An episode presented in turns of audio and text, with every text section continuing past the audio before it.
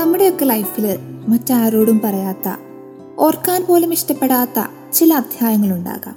അതൊരു പക്ഷേ ലൈഫിലെ സ്ട്രഗിൾസ് ആവാം അല്ലെങ്കിൽ നമ്മുടെ ഫെയിലിയേഴ്സ് ആവാം അതുമല്ലെങ്കിൽ മറ്റൊരാളാൽ മുറിവേറ്റപ്പെട്ട ചില ഓർമ്മകളാകാം. അതെന്തുമായിക്കൊള്ളട്ടെ പെന്തക്കുസ്തായ്ക്കൊരുങ്ങുന്ന ഈ ദിനങ്ങളിൽ നമുക്ക് നമ്മുടെ ആ ദുഃഖങ്ങളും തോൽവികളും കുറവുകളുമൊക്കെ പരിശുദ്ധാത്മാവിന് കൊടുക്കാം.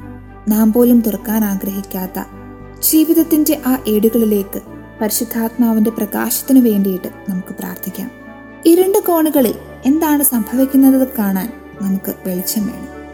നമ്മുടെയൊക്കെ വീടുകളിൽ ദീർഘകാലമായി അടച്ചിട്ട മുറികൾ എങ്ങനെയാണ് നാം വൃത്തിയാക്കുക?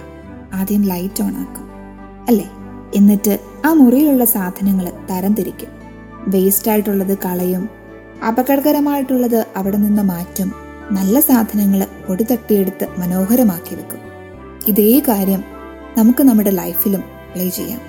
ജീവിതത്തിന്റെ ഇരുണ്ട കോണുകളിലേക്ക് പരിശുദ്ധാത്മാവിന്റെ വെളിച്ചം നിറയുവാനായിട്ട് ബന്ധക്കുസ്തായ്ക്കൊരുങ്ങുന്ന ഈ ദിവസങ്ങളിൽ നമുക്ക് പ്രാർത്ഥിക്കാം.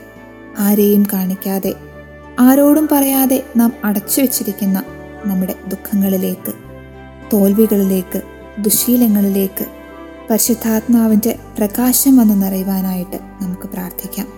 ഓ പരിശുദ്ധാത്മാവെ എന്റെ ഹൃദയത്തിലേക്ക് അങ്ങ് ധാരാളമായി എഴുന്നള്ളി വരണമേ അങ്ങയുടെ ഈ ആലയത്തിന്റെ ഇരുണ്ട കോണുകളെ ദീപ്തമാക്കി അങ്ങയുടെ പ്രകാശത്തിന്റെ പൊന്നൊളി അവിടെ വീക്ഷണമേ